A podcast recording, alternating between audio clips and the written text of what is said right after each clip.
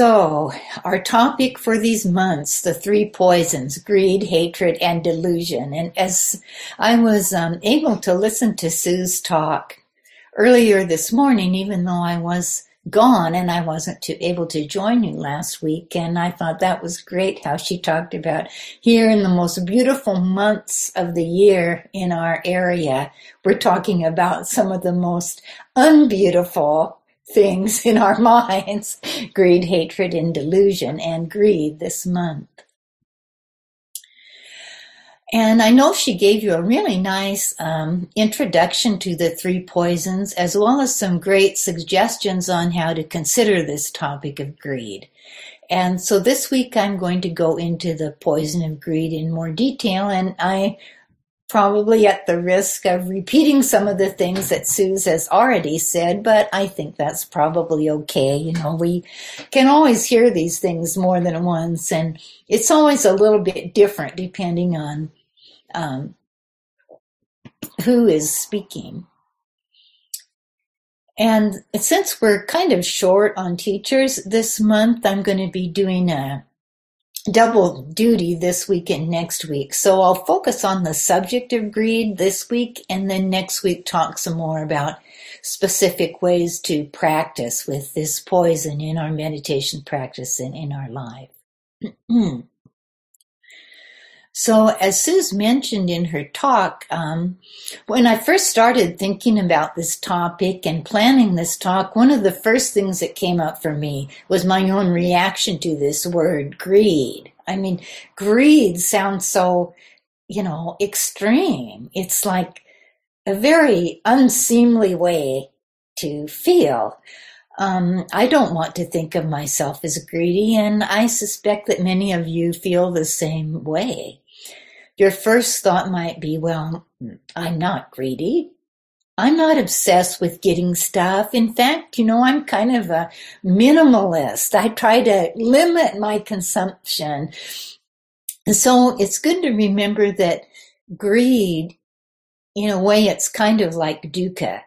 Dukkha is translated as suffering, but it encompasses all kinds of painful experience from really, really deep suffering to the most mild discontent and dissatisfaction. And same with greed. It's really a continuum. Now, in Pali, there's several words to describe this quality of greed, as Suze mentioned last week. Um, in the texts about the three poisons, one of the Pali words used for greed is raga or sometimes instead the word that is used is lobha. And then there's tanha, which is usually translated as craving. And from what I understand from reading about them, they all have to do with greed, with wanting, with craving, with clinging. But their meanings or their connotations are a little bit different. So the raga, as I understand it, is Maybe you could say it's more general, basically the desire for pleasant experiences. So it could encompass all kinds of things like wanting to enjoy good food, bodily comfort, beautiful sights and sounds, sexual pleasures, wealth, power, all kinds of pleasant things. So we might say it's more like um, Desire for worldly pleasures might be a good way to describe what this means. And if we define the poison of greed like this, well, you know, we know we all have it. There's no doubt about that. We all like pleasant, sensual experiences, you know, comfort of the body, nice food, pleasant surroundings. We all like it. We all want it. But then there is lobha, which is also translated as greed, and which I think probably is more like what we think of greed when we use the word greed in English. So it has more a connotation of strong desire and attachment, stronger than with the raga. And it also has a sense of trying to hold on to and not share or give up what you have. So it has more of this sense of clinging. And also it has a sense of not wanting other people to have what you have. So there's a sort of a jealousy if you see other people having these things, all that kind of feeling. And then there's tanha, which is usually translated as craving, as I said before. So with this word, I think there's kind of more of a focus on the wanting, of wanting to possess things for oneself. Maybe a bit more of this sense of longing for what we don't have. Well, the lobha might have more of a sense of refusing to let go of what one has. So maybe a little bit different flavor, although they're not, they're very related. And there's also a sense of progression in these words, with the raga including the more mild forms of wanting and enjoying sense, sense pleasures, which could progress into lobha, which is the stronger craving and clinging and obsession with having. And one of the articles I read also indicated that with raga, there's this sense that you want and you like and you enjoy having pleasant things, but you aren't hurting others or doing immoral things to get these pleasant things. On the other hand, with Lobha, when it goes to its, ex, ex, its extremes, you'd be willing to do pretty much anything you had to do to get what you want and hang on to it. Lie, steal, maybe even kill. You know, you're not really worried about the harm you might cause to yourself or to others because you're so blinded by your desire for whatever it is you want. And then, as I said, there's this sense of jealousy and craving what others have. And this also this sense of never being satisfied. You feel like you're going to have more and more and more, even if you already have plenty. And of course, between these two maybe extremes of just kind of saying, oh yeah, I really like this pleasant thing and I'm enjoying it and this like obsessive need and I'm going to get it no matter what, you know, there's all gradations in between. In terms of behavior, Raga might be exemplified, say, by a person who's financially well off and they like to be able to live in comfort and they like, you know, having a beautiful house, but they didn't do anything unethical to get their wealth. They got it in an ethical way. They're not harming anybody. Maybe they're willing to share what they have. Although, of course, you know, they want to keep enough to make sure they are comfortable or maybe by a committed couple that has a really happy love life and enjoy it. Whereas with Lobha, it would be more like a person that is really attached to their wealth and is willing to get it by exploiting other people from shady business deals, whatever, doesn't want to share with anyone. Or maybe, you know, in terms of the sexual part somebody that's cheating on their partner or having an illicit affair. So you kind of get a, a feeling of the differences in the behavior. So it's pretty clear that the more extreme levels of greed are really harmful and dangerous and truly poisonous to us and to other people too. But these milder forms, we might think, well, you know, what's wrong with that? And that is quite true in a sense that there really isn't anything wrong with enjoying pleasant experiences. And to some extent, that's completely natural. You might even say unavoidable for us as human beings.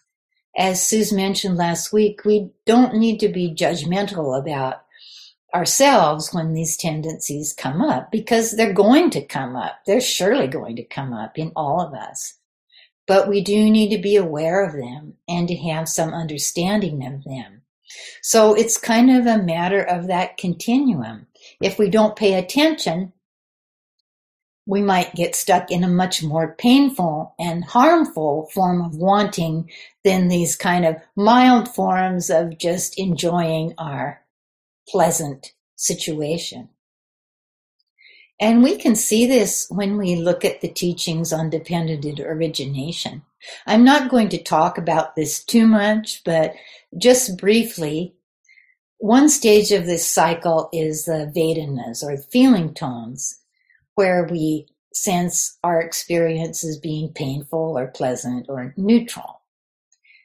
And these dependent origination teachings say that at this point, we can just recognize the experience we have as pleasant and experience that pleasure as long as it lasts and then it changes or it leaves and that's the end of it you know. That's it. It isn't a problem. Or we can get attached to that pleasant experience and start longing for more of it pursuing it trying to hang on to it clinging to it identifying with it all of those kind of things and of course this can be a problem First, because of the things we might do to hurt ourselves or others to hang on to this thing or to get this thing. And then because we all recognize, I think, on some level, no matter how much effort we make, we're never going to be able to keep this pleasant thing permanently anyway. It's going to change. It's going to go away. It's not going to last forever. And so if our whole existence is bound up with having whatever this thing is, when that happens, well, we're going to be in for a whole lot of suffering. So I think we can see that when it comes to this poison of greed, it really makes sense to pay attention to pleasant experience and the way we relate to it, even if we don't think of ourselves as greedy. So we can recognize and accept our very natural desire for the enjoyment of pleasant experience, but at the same time, remember to bring some wisdom and balance to this tendency.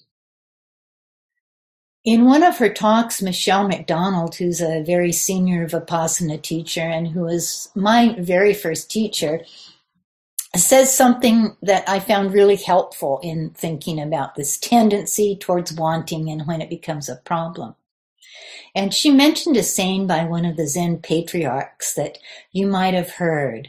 It's usually translated into English as the great way is easy for those who have no preferences.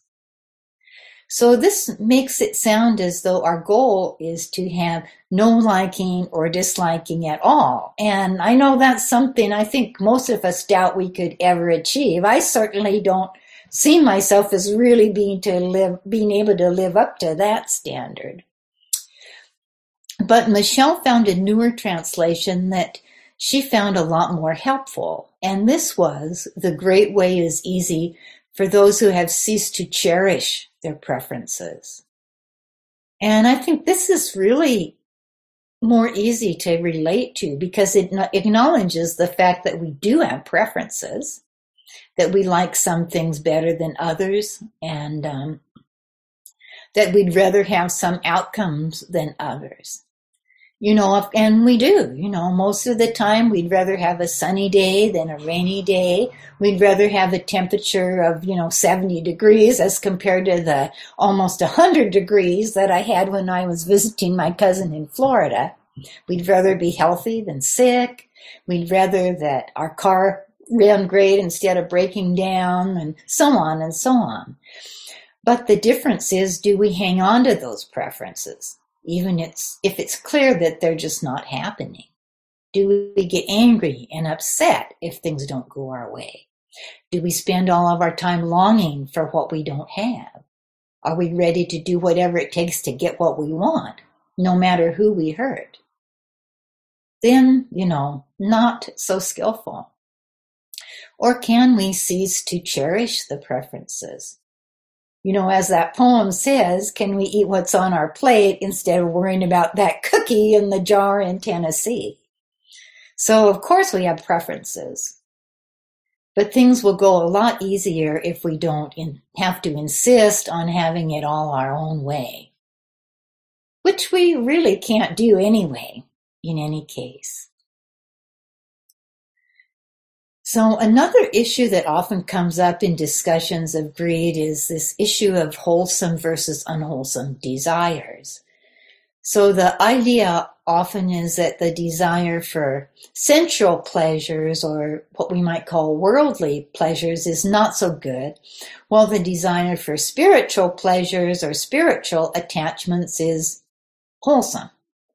And there's some truth to this, but even that isn't so, even here it's not so simple.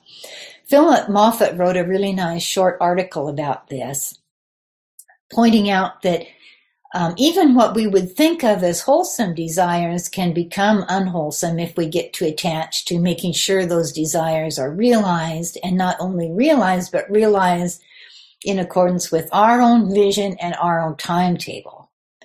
For example, he mentions that, of course, we would consider our desire for our children to be happy and healthy as a wholesome desire, which comes from our love for them, our care for them.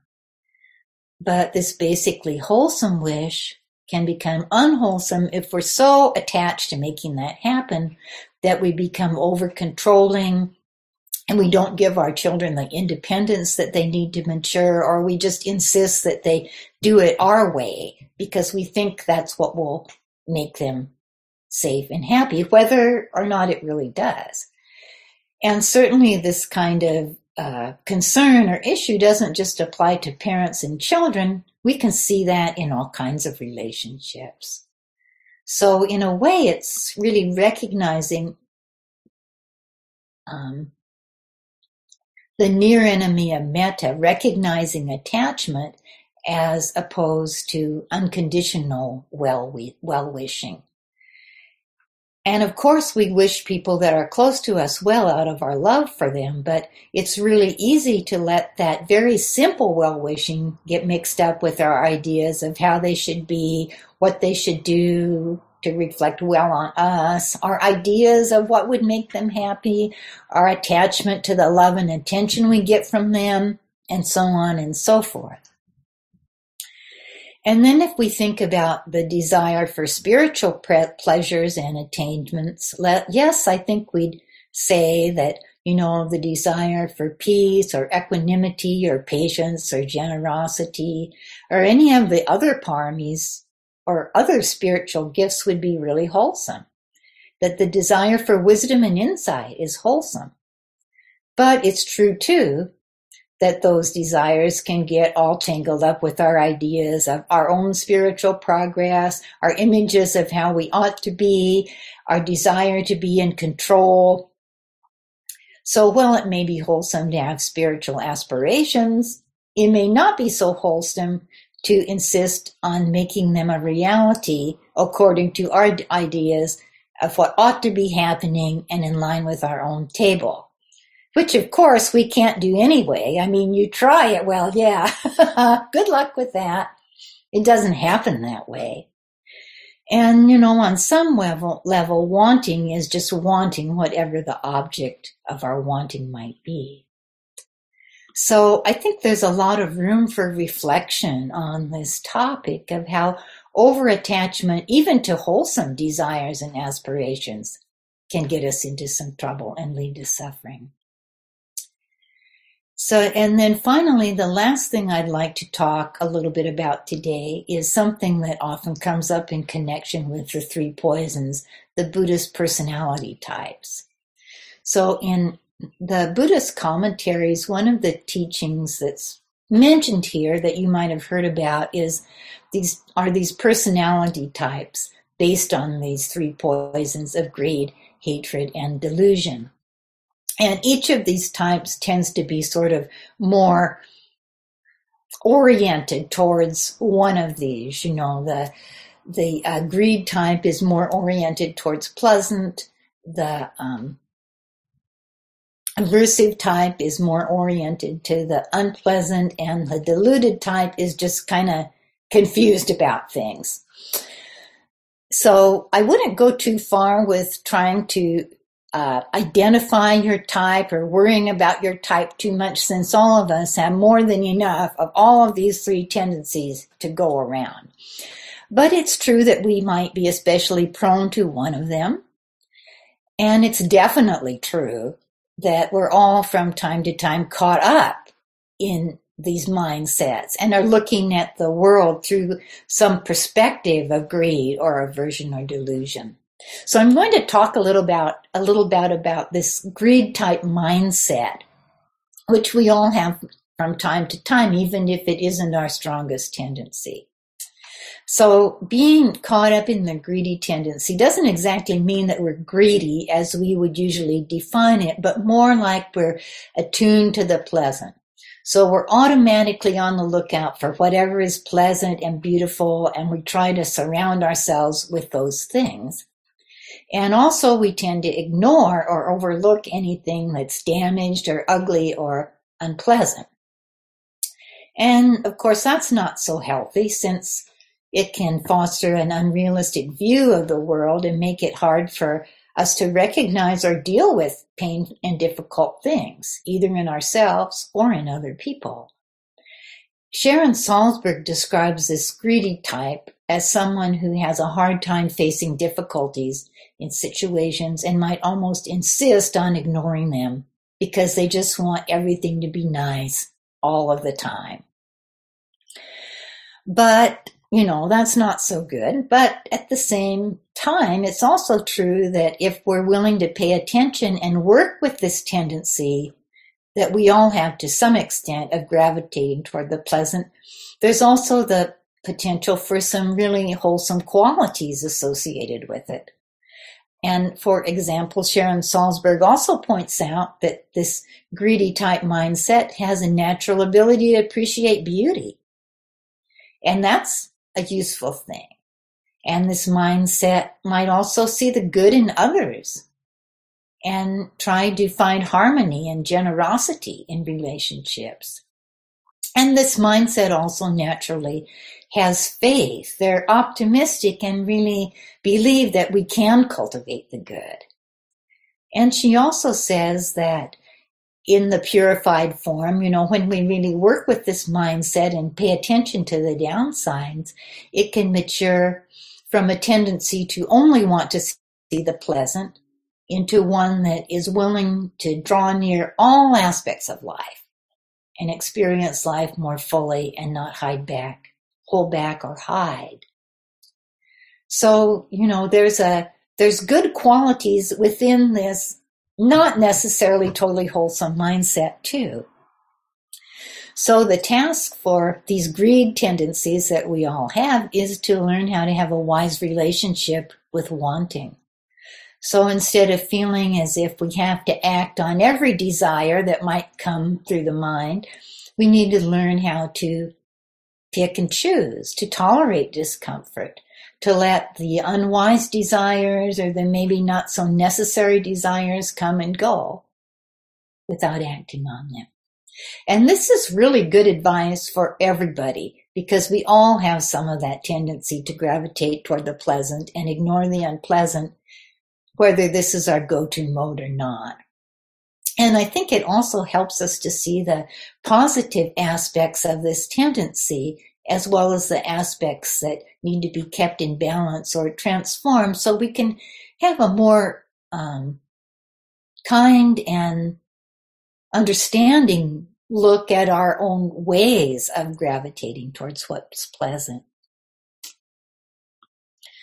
So to sum up, this poison of greed occurs along a continuum from our very natural tendency to notice and enjoy and gravitate toward pleasant things in life to a place where we're so attached to those things that we'll pretty much do anything to hang on to them, continually want more of them, no matter how much we already have, and are angry or upset when we have to share them or others have them too. So we need to be more aware of our relationship with what is pleasant. We can encourage our appreciation of what's pleasant and beautiful, our tendency to notice the good in ourselves and in others, but at the same time, to recognize when we're hanging on too tightly to what is bound to change anyway, and when we're chasing after things we don't really need. And we need to be aware of how our desires affect others. And notice when we're refusing to see difficult things because we just don't want to be made uncomfortable by those things. And in a way, I, I've been kind of reflecting that as householders, where we're surrounded all the time by things we want to have or want to do and opportunities for you know, attachment and greed. in a way, we feel like this is really difficult, but at the same time, we're in a especially good position to really examine and understand our relationship with the pleasant and to learn to be really wise about it. You know, we, we have to be wise because we're an environment in an environment where if we're not wise, we can get, get ourselves into a lot of trouble. So it's a really great situation to be in for learning. So our natural wants and preferences don't become this poison of greed. So let's just sit for a moment.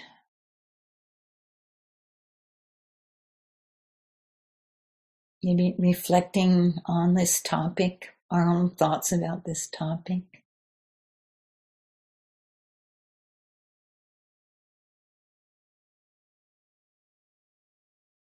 And remembering the message of the poem this morning. The fortune that you seek is in another cookie, was my fortune, so I'll be equally frank. The wisdom that you covet is in another poem. The life that you desire is in a different universe. The cookie you are craving is in another jar. The jar is buried somewhere in Tennessee. Don't even think of searching for it. If you found that jar, everything would go for kerflooey for a thousand miles around. It is the jar of your fate in an alternate reality. Don't even think of living that life. Don't even think of eating that cookie. Be a smart cookie. Eat what's on your plate, not in some jar in Tennessee. That's my wisdom for today, though I know it's not what you were looking for.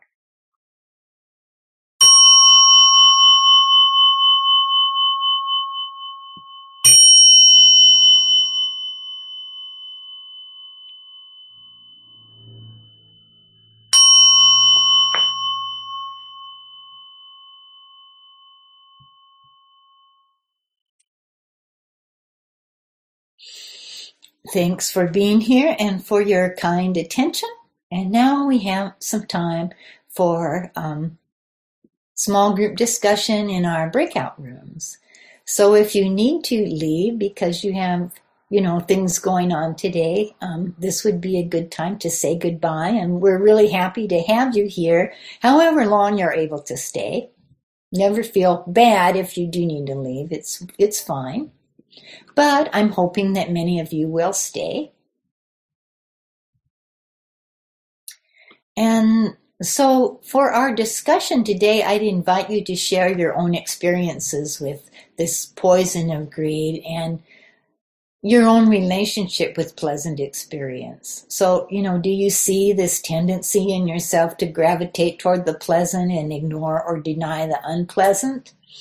Are there areas where you're more balanced with pleasant things and others maybe where you um, are a little bit less balanced and are more caught up in craving.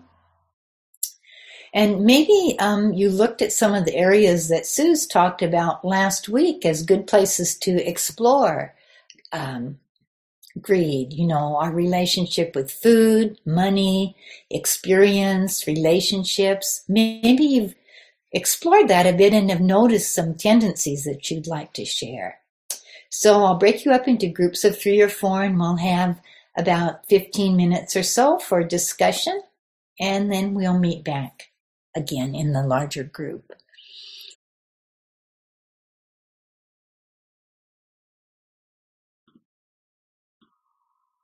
Hi, welcome back everybody. I think everyone has returned. So now we have a little bit of time um, for sharing with the group what you talked about, questions, whatever you would like to um, say. The floor is open, so please, um, uh, you can raise your hand, maybe your virtual hand, or since we're not a too big of a group, if you just want to raise your hand like this and I see you, I, I can call on you.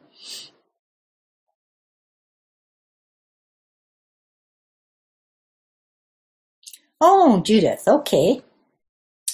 Okay, well, one thing we were talking about at the end is um, as far as wanting is concerned, like wanting things that would actually be probably good for all of humanity, like maybe to save our planet, right? And, you know, rain because we're in the middle of drought and that sort of thing. And, and I know for me, this is especially the desire for rain right now is just almost physical, you know, and, but, but it's, and there's a great deal of frustration for me in not being able to do very much about it. And so I, we, I just wonder how all that fits in, you know, with, with greed. Is this greed? I mean, that's a really good question. And I think, um, probably one a lot of us worry about, and, and it's sort of related to this uh, wholesome desires. So and it's hard to i think it's hard to deal with i mean my sense is that um,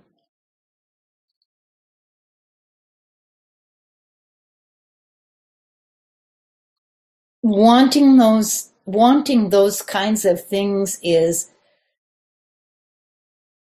fine but also i my thought is you know considering um, having a wise understanding of the limits of our control. I think if we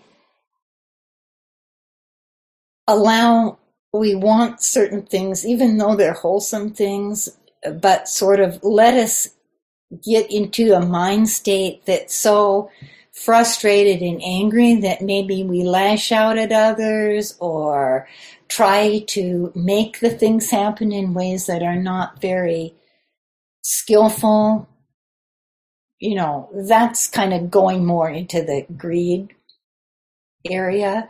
But it's it I think it's kind of hard. Like with all of this, it's a it's not really cut and dried. Mm-hmm. You know, and and it's hard to have a, a sense of equanimity with things that we know are really like I think many times I have heard, is that equanimity doesn't mean that we approve or that it's okay. It means more that we understand this is how it is and we do what we can. So I, I think the main thing I would consider would be having a wise understanding so that we don't when we want these things, we don't drive ourselves crazy because it isn't happening. yeah. Or do things that might not be very helpful for other people around us because it's not happening. Right, like the people I would like to lash out at. Yes, I exist. Right. Uh-huh.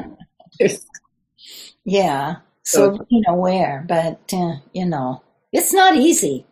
No, it's not easy.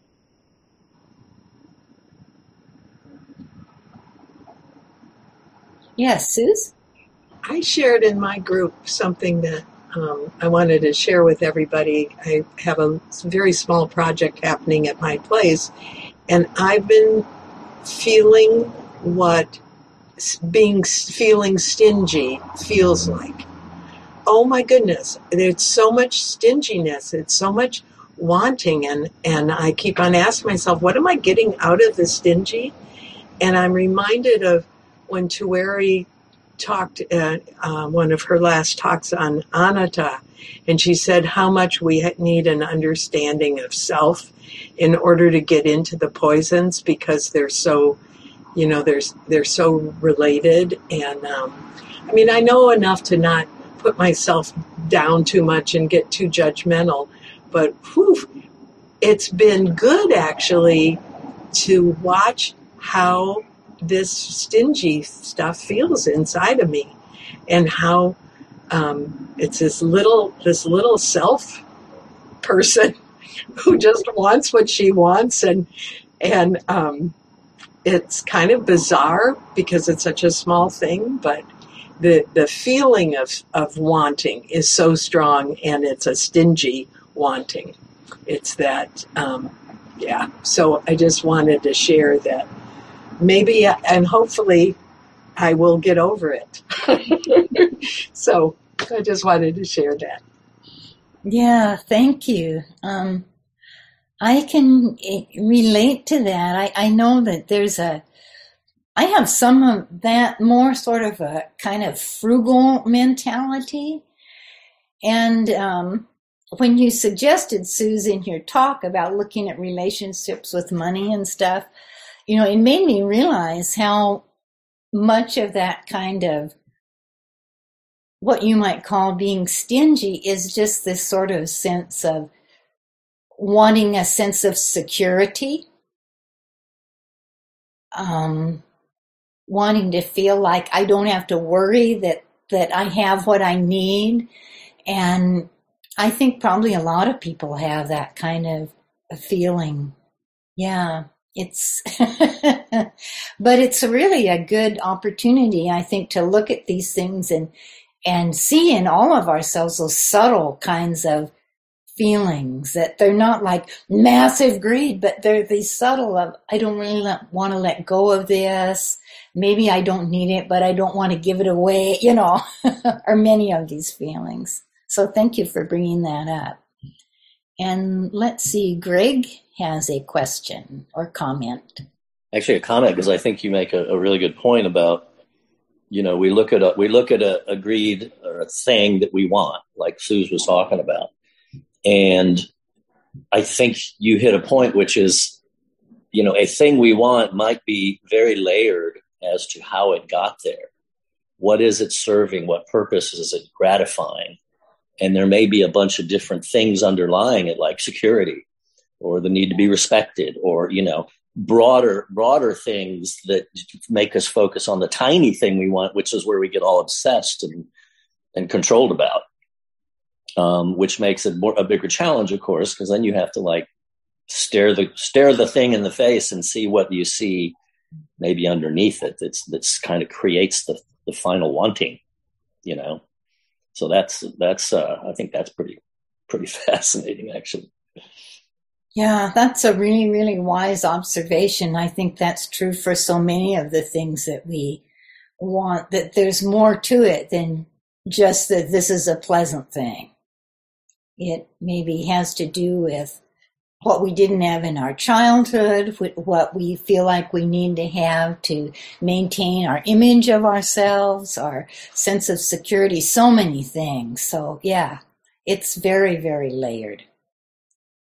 Yeah, there's lots to investigate when it comes to this uh, subject.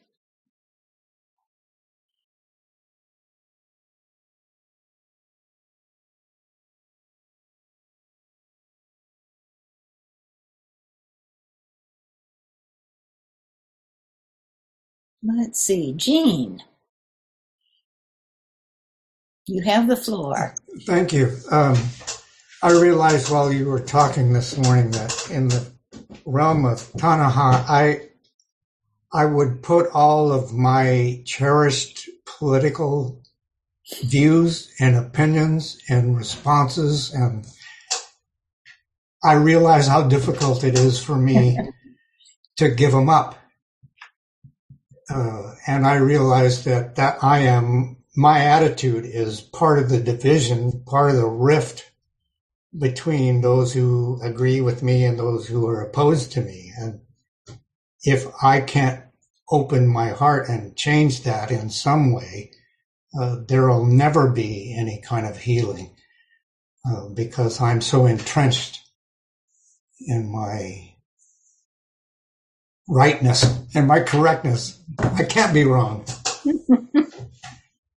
I didn't know where that comes from, but I just wanted to put it out there.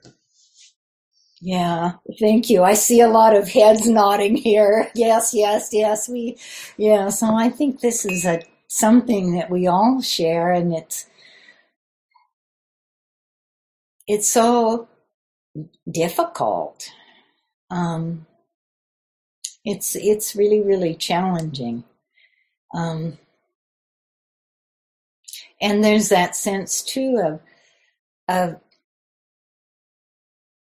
of having our own having uh, perceptions of what is helpful and what isn't and what's good for you know, society and what isn't. And our perceptions might very well be correct and yet to be able to have that kind of discernment and yet not make others who disagree the enemy is challenging. And to not feel like we to try to understand rather than convince is very challenging. So yeah i think this I, is one where we're we're all kind of caught up in this. I need to soften. I need to yeah. ease my position thank you you brought up a really good one and Oh, Sean and Bruce, maybe this should be our last comment because it's getting close to time to end. Oh, so please, I'll, I'll, be quick. Oh, um, no, no worries. so, um, yeah, the more I can experience the feelings and the sensations of the wanting and the pain of those, then the less I want, I want using the word want to have those experiences.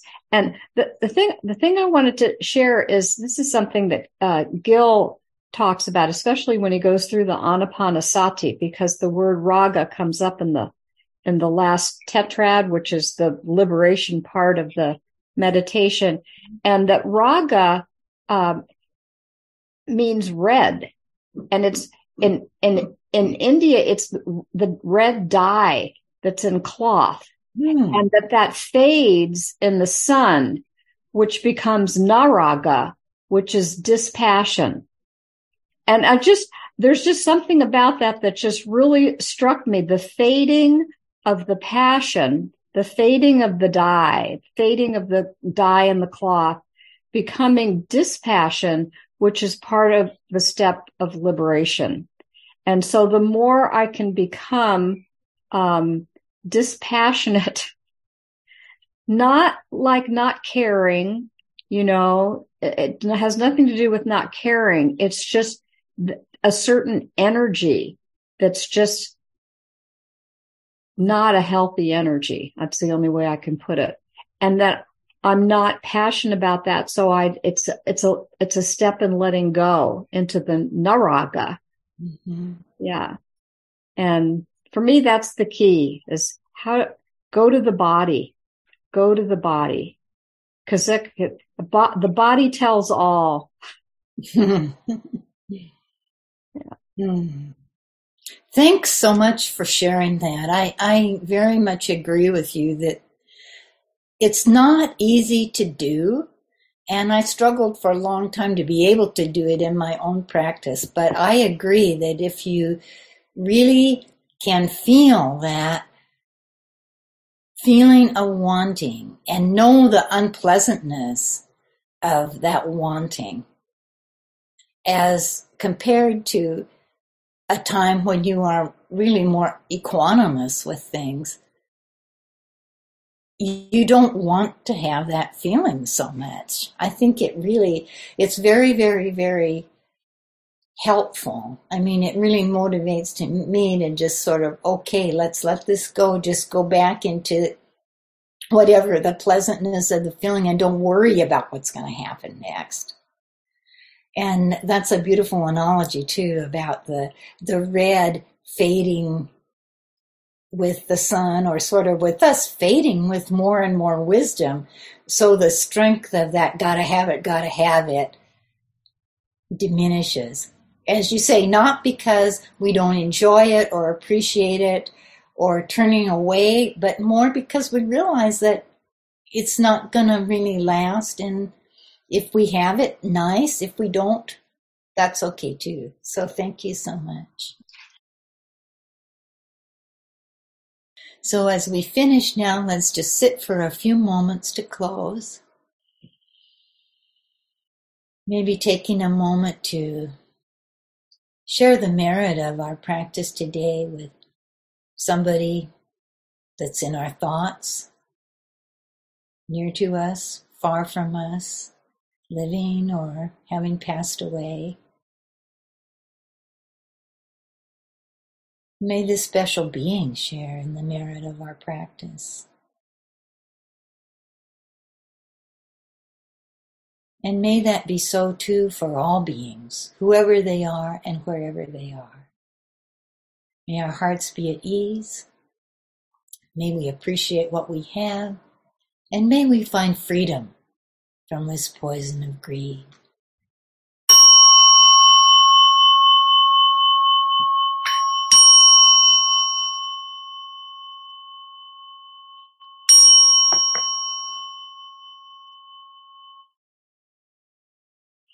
So thank you all so much for being here today and thanks for your great comments about this topic. I think there'll be a lot for us to explore in this month.